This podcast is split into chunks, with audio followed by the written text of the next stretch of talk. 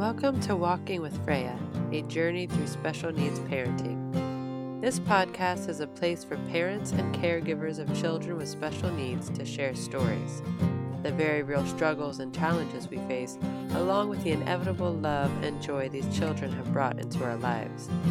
This is a place for unapologetic honesty, well intentioned laughter, and endless support a safe place for us to learn, share, discuss, and help each other navigate this often unexpected journey. Be kind, be supportive, and when you can, keep the humor. My name is Annie, and welcome to Walking with Freya.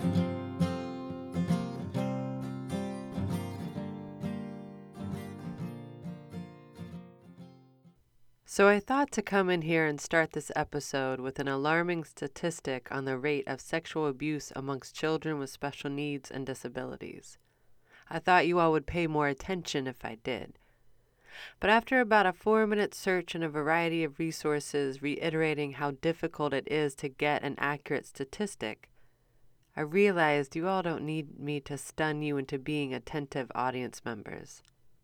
I don't think you need me to shock you into realizing that our children with various challenges, special needs, and disabilities are at a higher risk for being the victims of sexual abuse. We know this.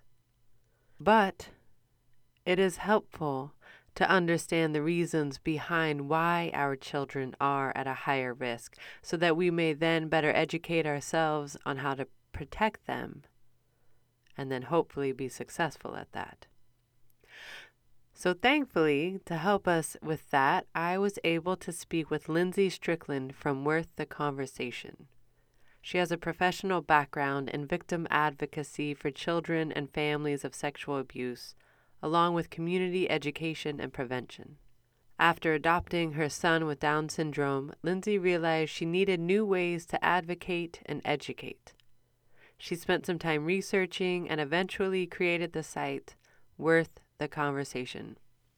Worth the Conversation is dedicated to, quote, equipping the Down syndrome community to prevent child sexual abuse through education and empowerment. To be clear, the conversation we had for this podcast applies to children of all needs, however unique and challenging. We began our conversation clarifying what sexual abuse may look like. I certainly learned something new about that, or at least had my eyes open to some of the things that I hadn't really thought about. Lindsay went over some of the big risk factors for our children and then helped walk me through some of the prevention strategies she shares. All of this information and more can be found on her website at worththeconversation.org. We also discussed what signs to watch out for that may be the result of abuse and what actions to take if you suspect anything. We talked about who our allies are. Talking about child sexual abuse is not an easy conversation to have, but it is one of the most important ones to have. Because of the topic alone, I will add a trigger warning to this introduction. That being said, we don't discuss any particular cases or go into details. But please use your own discretion if this topic is one that is sensitive for you or may be trauma inducing. Along with that, know that in this conversation we use words like vagina, penis, even masturbation. And I realize that we were not all raised in households where people felt comfortable using these words. But these words are important words to say, to teach our children. Now, if you disagree with that or can't think of why that would be important, then please stay and listen. Take this opportunity to educate yourself on this topic so that you may be able to help the children in your life be safer. They are absolutely worth this conversation. Well, thank you so much for having me. Lindsay Strickland. I live in Seattle with uh, my husband and four children. Um, my girls are 12 and 10, and my boys are both eight. Um, and one of my sons came to us um, through adoption when he was three, our son Ben, um, who has Down syndrome. And so my professional background is in victims advocacy, specifically working with um, children and families who have had a disclosure of sexual abuse. And so I would work with um, the families to help them navigate the court systems, therapeutic interventions, law enforcement, all of the really, really hard and overwhelming stuff when there's a disclosure of abuse. Um, and then I would also do community education, so prevention education in schools, churches, you know, youth youth serving organizations. Um, so when we adopted our son Ben, who has Down syndrome, um, I just I knew that all the strategies and the educational materials that I was familiar with um, just probably weren't going to work that well for him. A lot of them were really abstract concepts. A lot of them involved um, using your voice and telling. And Ben, who is now eight, is still pretty much nonverbal. I mean, he communicates, but um, not in the way that uh, that he could tell necessarily if something were to happen to him. So that's when I um, started researching to see what was out there, and then, uh, of course, when you ask the questions and want to get the answers, you have to sometimes provide the answers. Um, and so, uh, through, gosh, it was at least a year of just digging through what's out there and putting some stuff together, um, I launched Worth the Conversation. I got from your website your, I don't know if you would say it's your mission, but that you are equipping the Down syndrome community to prevent child sexual abuse through education and empowerment. And which is a very um, incredibly noble cause and uh, one I'm, you know, sure is very rewarding and very trying at times on levels I can't even imagine. So that's what we're going to talk about today. And I just wanted to clarify, and maybe I'm wrong, but because this uh, this podcast does um, speak to the broader special needs community, that I feel like a lot of these things that we could talk about, you know, could apply to a variety of kids with special needs.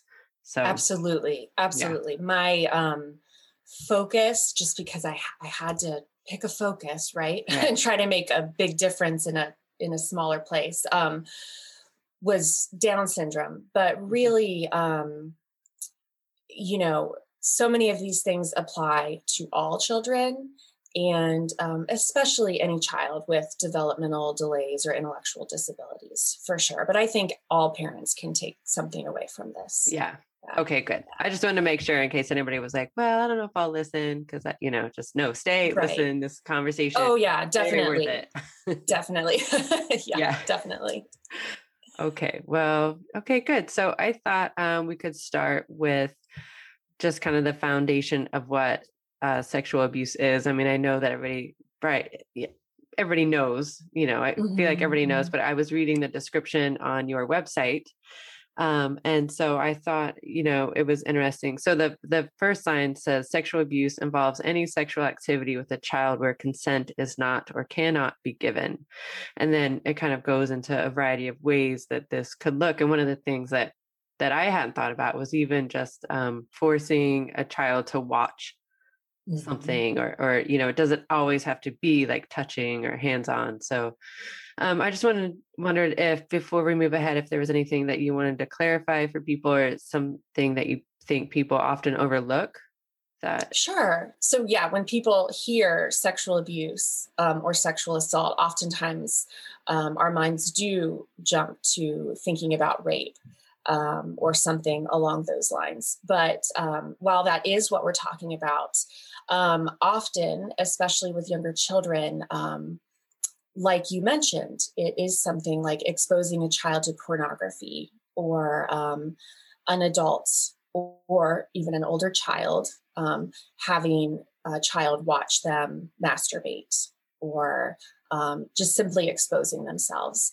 And really, um, those uh, initial things, which are a very big deal, um, but the initial things, even uh, like somebody inappropriately touching a child in a sexual manner, um, something that's violating their boundaries. Um, that that's the beginning of uh, steps leading to further abuse as well, like just trying to desensitize a child. So I'm glad you brought that up. That we are, when we talk about sexual abuse, we're talking about a wide range of things.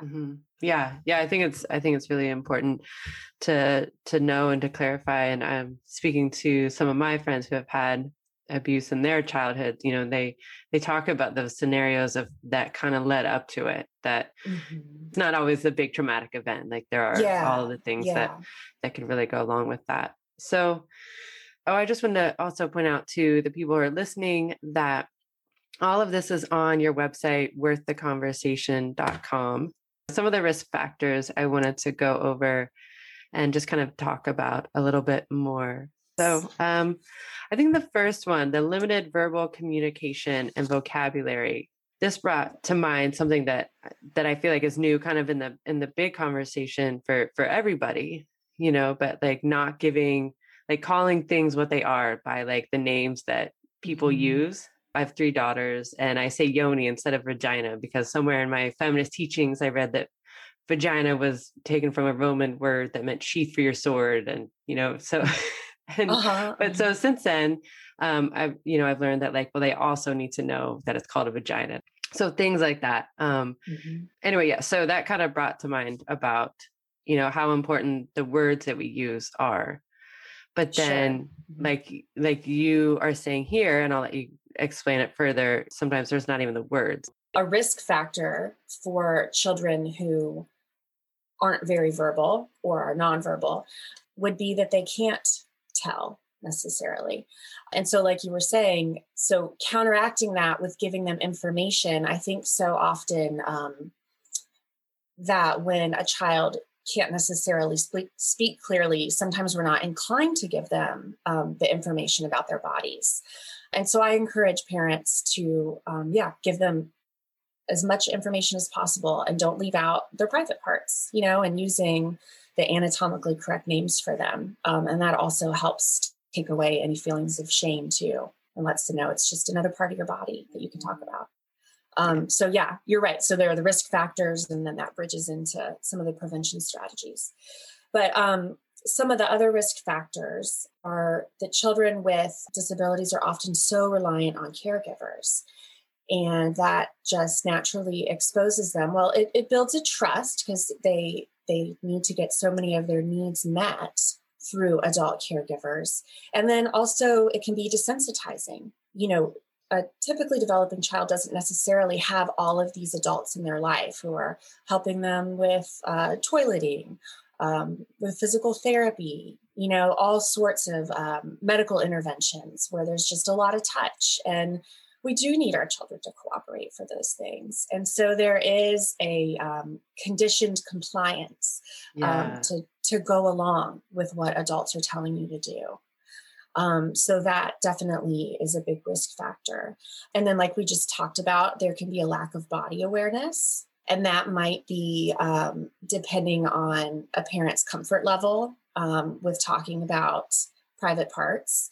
Mm-hmm. Um, and like your example, it wasn't a lack of um, of feeling comfortable with it, but I was going to revolutionize. Just, yeah, yeah, but you know, I mean, and that's the thing, and I think it's important to point out that these are all um, as we're talking today. I want people to think through that this is more about setting a healthy foundation. It's not a right and wrong or there's not just one way to do it. So I think that's really important to think about your family culture and um, just integrate some of these um, strategies into that too. So I think that's important to say too. Yeah.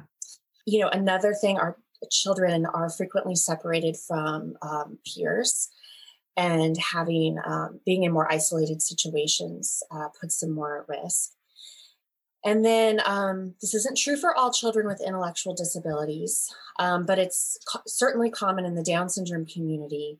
Is a strong desire for attention, mm-hmm. and and that can just make our kids so vulnerable. You know, when when they'll happily do anything for attention. And then there's also this underlying societal expectation that um, children with intellectual disabilities are maybe just happy, going along with anything. They're sort of lack, there are fewer boundaries. Maybe people feel a little more entitled to get a hug from this cute little kid, you know, mm-hmm. without thinking, is this age appropriate? Would I do this with another 10 year old this age? Um, and so they're just some of those societal things as well. Yeah. Yeah, absolutely. Yeah, that one. And the one that really stood out to me was the conditioned compliance. Mm. And because it, like you said, it is so true that we are you know we have to teach our kids to to have a certain level of compliance with these adults that they don't know who are touching them moving their bodies you know showing them things that you know if any other adult would be doing that it wouldn't be okay so yeah so how like how can we help them understand the difference sure um I think this falls into um, in my seven strategies, which there are a million strategies, but you have to bring it down, make it digestible and practical. Um, I think this would fall under boundaries and um, just helping our children understand that they have a right to boundaries. And um, an, an, example would be um, when you're going to the doctor, you're going to physical therapy talking to them about what's going to happen, even if you're not so sure it's sinking in, but just letting them know, um, you know, we're going to go see so and so, and they're going to help you um, on the bouncy ball and taking your steps. And, you know, or when you have a babysitter, so and so is going to help with your diaper changing today. And with schooling or camps, um, letting your child know up front, you know, Mrs. Jones is the one who helps you with the bathroom really what this is doing is helping is giving your child some um, autonomy over their body giving them some control and letting them know what to expect. And so then maybe if um, something happens that's out of the ordinary that maybe that can help set off some internal uh, red flags for them. And so yeah. really just giving them information more information than you would even think is necessary yeah well and kind of like an accountability as well if you're if you're very clear mm-hmm. on who will be helping them and and you know potentially touching them you know then there's an accountability there of like well it was this it was this person it was supposed to be that person and well, you're right and the accountability too and letting the people who are because we need these teams of people i mean they're so important i rely on my team you know to help with them um, that's that's how we have to do this and how we want to do this. You know we want a team of people who care about our kids um, surrounding us and surrounding them. But yeah also being very clear you know with the adults in your child's life of this is who i said is going to help him with the potty today. Um, so so setting that accountability up right from the beginning. Yeah. Yeah. Do you want to just go through your your seven preventative strategies so people sure, are clear I can. Yeah, yeah okay. I can. So we um so body awareness is a big one, which we've talked a little bit about. Um mm-hmm. and really that's just being matter of fact with your child about their bodies, teaching them the names for their private parts. Um you know, and ask your pediatrician if you have questions about what is normal, healthy sexual development. I mean, that's what they're there for. So if you have a question about something, um, definitely don't be afraid to ask your pediatrician. And um, when you are, as the parent, are more equipped with what healthy um, sexual development is, then that also gives you the confidence to talk to your kids about it. You know, and we talked about establishing boundaries. Um, mm-hmm. You know, another piece of that is not forcing your child to give physical affection. And right. I have found myself doing this for sure. Oh we my all goodness. do it. We all yeah, Yeah. Cause goodness, my son is just the cutest thing. Everybody loves him.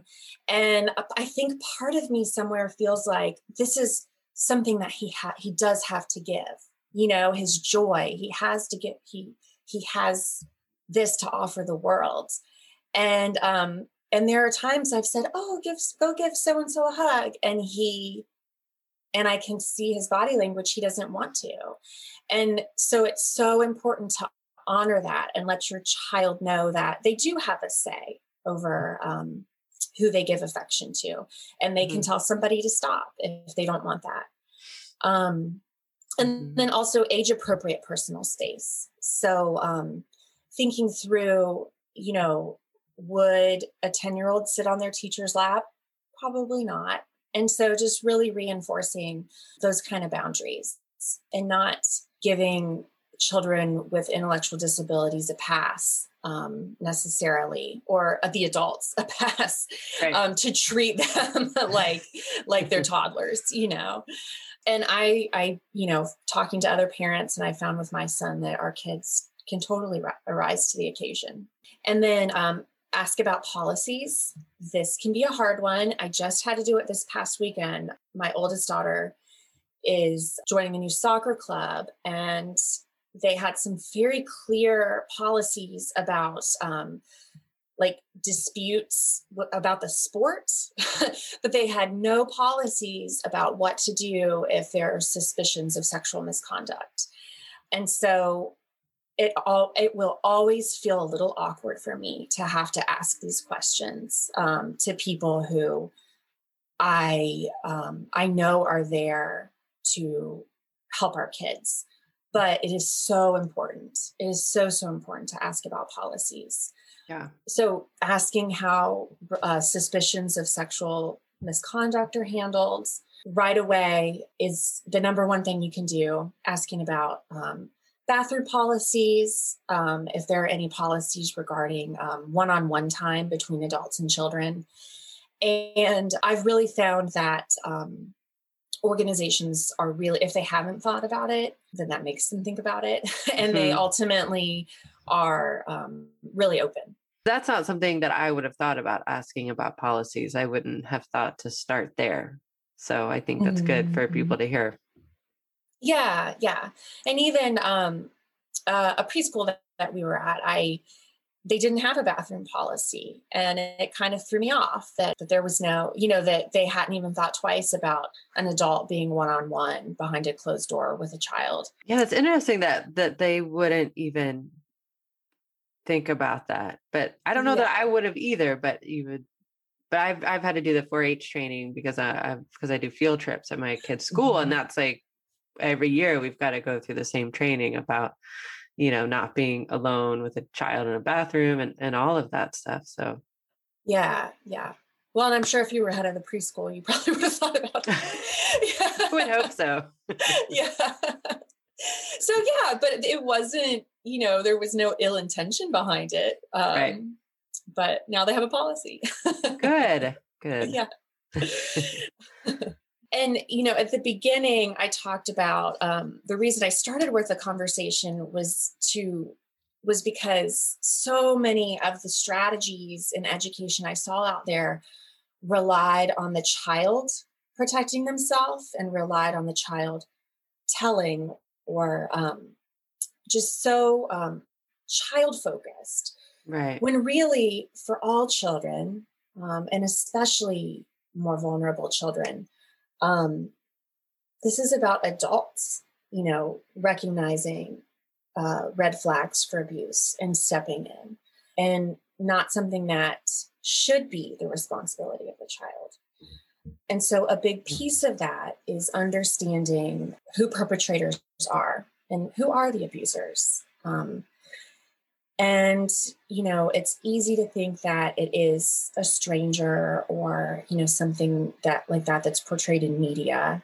um, or that gets maybe the most attention on the news. But really um, it's not strangers. Um, statistics vary but anywhere between 90 to 95, I think I've even seen 99% of abusers are someone that the family and child already know and likely already trust. So, that's, that's you know, these are, yeah, yeah. Somebody likely already, I even saw an article today about, um, you know, using the, oh, why is it escaping me? The offender, the online offender listings. Yeah. Uh, it's escaping me. yeah. yeah. And um and I've certainly been on those, you know. I do like to know who the convicted sex offenders are around me. Mm-hmm. Um and sure that's certainly something to look through and be aware of, but I think it can give a false sense of security. And, you know, abusers use, um, they work really hard to earn the trust of a family and a child and go through what I, I would think most listeners are familiar or heard the term grooming. Um, yes. Yeah. And, you know, just slowly desensitizing a child, um, trying to see what they can get away with seeing if a child will keep a secret. And as I'm saying this, I, I imagine that you'll give somewhat of a trigger warning, but this is something that um, sexual abuse is so common. And I know that so many of your listeners will probably totally understand um, whether they've experienced something themselves or have somebody they love who've experienced this. So I do have um, resources on the website if somebody wants to reach out to get more help. So just wanted to say that real quick as we're talking about um, abusers. Okay. Yeah. Thank you for saying that. But in general, these are people, you know, who are going to push boundaries and work really hard to get a child into an isolated situation. And so I would say, you know, always trust your gut. You want adults who are on your team to help your child, not somebody. Of course, we really value these um, special relationships that our kids have with other adults or older children. But if somebody is being disrespectful of your boundaries and trying to isolate your child, then that would most definitely be a red flag. Mm-hmm. Uh, yeah. yeah. Okay.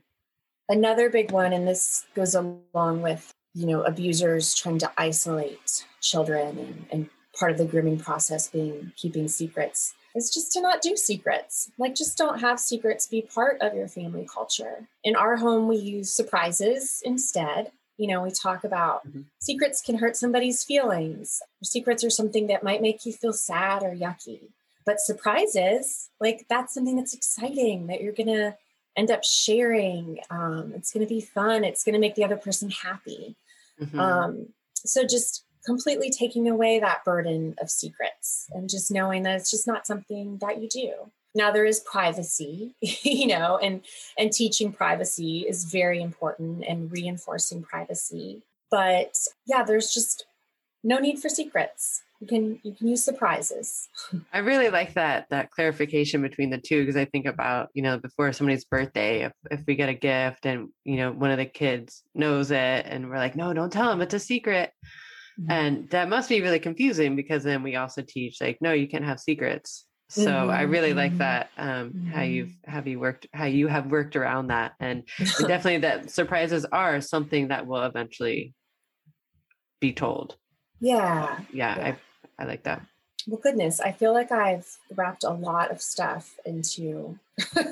yeah, there's so much. Yeah, well, yeah. Um, if you uh, one of the other ones that I saw was um, having you know having other eyes on your on your child getting yeah, kind of other yeah. adults on your team and it made me think about you know my daughter's disorder one of the things one of the big challenges is this this kind of obsession with eating this this insatiable appetite and so mm. you know food has to be really controlled and one of the ways that we manage that is if we are at a party or a gathering where there's a lot of food like all of the adults in her life know and they're aware and so they know to keep an eye on her and they know to kind of like look out for that and so i saw that and it just made me think about that that how important it is because there have been plenty of times that my, that you know, it really helped my daughter to have other adults in her mm-hmm. life to help keep her safe. And so um, I appreciate that too, that, you know, we are all, look, let's look out for the kids around us and really be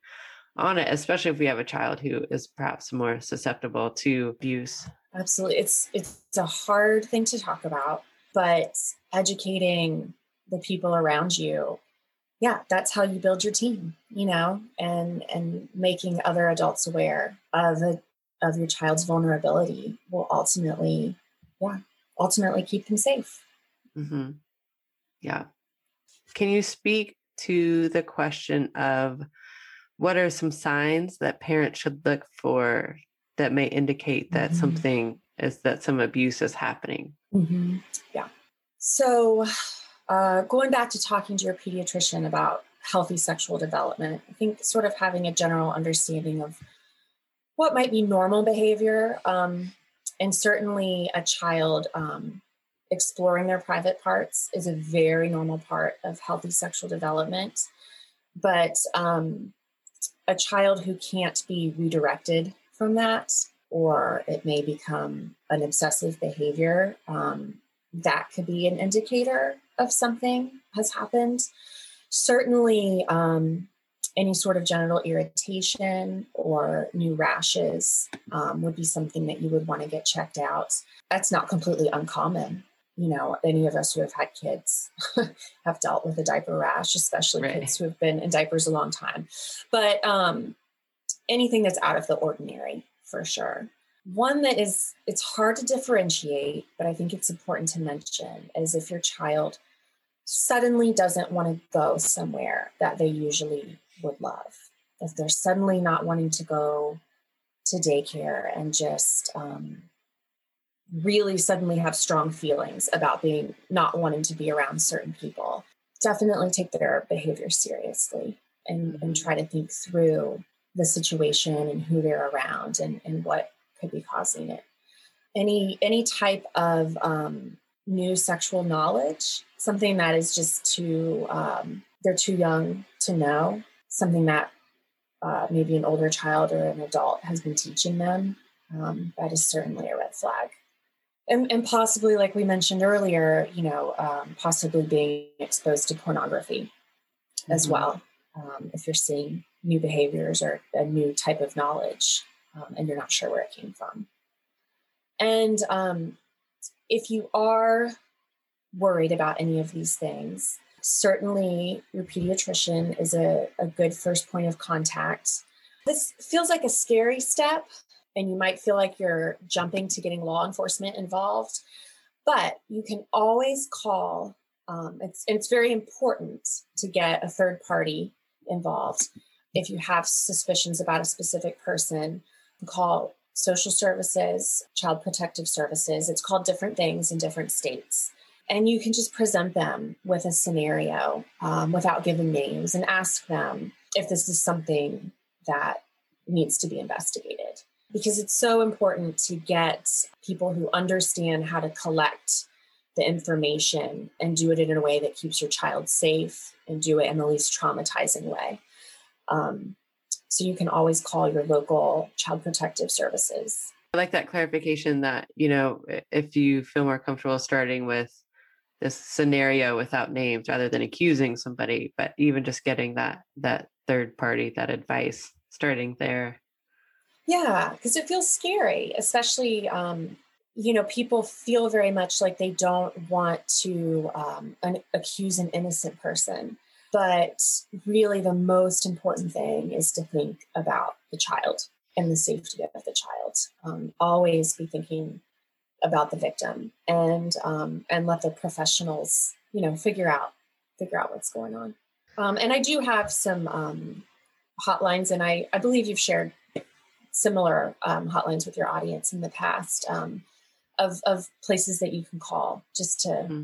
run a situation by them because sometimes it just helps to talk to somebody else do you have like a go-to hotline that you recommend oh goodness, I wouldn't know the number off the top of my head, but um, well, I can the, look it up. Um, yeah, um, for missing and exploited children, they have a great hotline. And then another really wonderful resource that has basically everything is um, it's called Darkness to Light, and um, that's d2l.org. And you can find anything relating to this um, on their website. So my next question is maybe uh, along the lines of this last one, but it feels like an important one because I imagine if you get into this scenario, it can be um, really scary. Who are the allies in a situation of abuse? So mm. I'm just thinking, like, if it's say somebody from the school, I imagine that it, you know, going to the school administrators would be maybe not he would want to go to first, although that might be who mm-hmm. people would think to go to 1st But mm-hmm. um, sure. unfortunately, so many organizations and institutions are quick to protect themselves and their own interests to begin with. So, really, it is so important to um, to go straight to Child Protective Services if you have suspicions of abuse, and and let them handle it. Let them figure out the details. I think so often people feel like they need to have a case to present and have the evidence and the proof right up front, and that is not the case at all. In fact, you shouldn't do that don't ever feel like you have to be ready to prosecute a case before sharing it that that's not your job and your job is to to let the authorities know when you have a suspicion and certainly in that process keep your child safe keep them away from anyone you have suspicions about but um, certainly always yeah get that get that third protective party involved yeah yeah Great. And and I like the the clarification of don't wait until you have a case. Mm-hmm. If you're suspicious, you want to get in there, you want to figure it out because you don't want it to go any further than maybe it already has. Yeah. Yeah. Okay, so I have one more question. Um, is is there was there anything that you feel like you wanted to to say before um like as far as like preventative strategies or I feel like this is a pretty good overview, though mm-hmm. barely, you know, barely scratches the surface. but hopefully it gets people thinking, you know, and um and thinking about the ways some of these prevention strategies do fit into your family culture. And like you said, maybe little things that you hadn't thought about um, that can make a big difference, like asking about policies or mm-hmm you know sharing with the people around you so that there are more um, protective eyes yeah. yeah and and um being open with your children about their bodies and, and talking mm-hmm. about them and giving them yeah. the vocabulary that's so important i read um this little like story somewhere on facebook kind of arguing to the point that you know this um you know student came to school and said to the teacher you know something like my uncle um shared cookies or touched my cookies or something like that, mm-hmm. you know, and the teacher mm-hmm. didn't catch it because the word was cookies. And then, you know, yep. she found out. Um, yeah. Yeah, you get the point. Like I don't have the, all the details right, but I just remember it was the word cookies and like the the misinterpretation of that and how. Yeah, well, and it's hard. It's hard for everybody involved to know exactly what the child's talking about. So of course, a teacher might miss um, something like that the mm-hmm. child's so instantly sharing their story of abuse yeah without the language to do so it's it's hard for for people to catch it and it's also hard to prosecute when it is pretty clear that t- the child's talking about sexual abuse That you know when children don't have um, the correct language to use it it just makes prosecution harder as well yeah okay so, so yeah. don't be afraid to teach them words like vagina and penis. yeah. And, and if you didn't grow up that way, um, I didn't grow up with that. It can take a little bit of practice, you know, but but also remembering it's just another body part. Right. You know? It's a body part that we keep private, but it's it's just another body part. It's, mm-hmm. It's, yeah.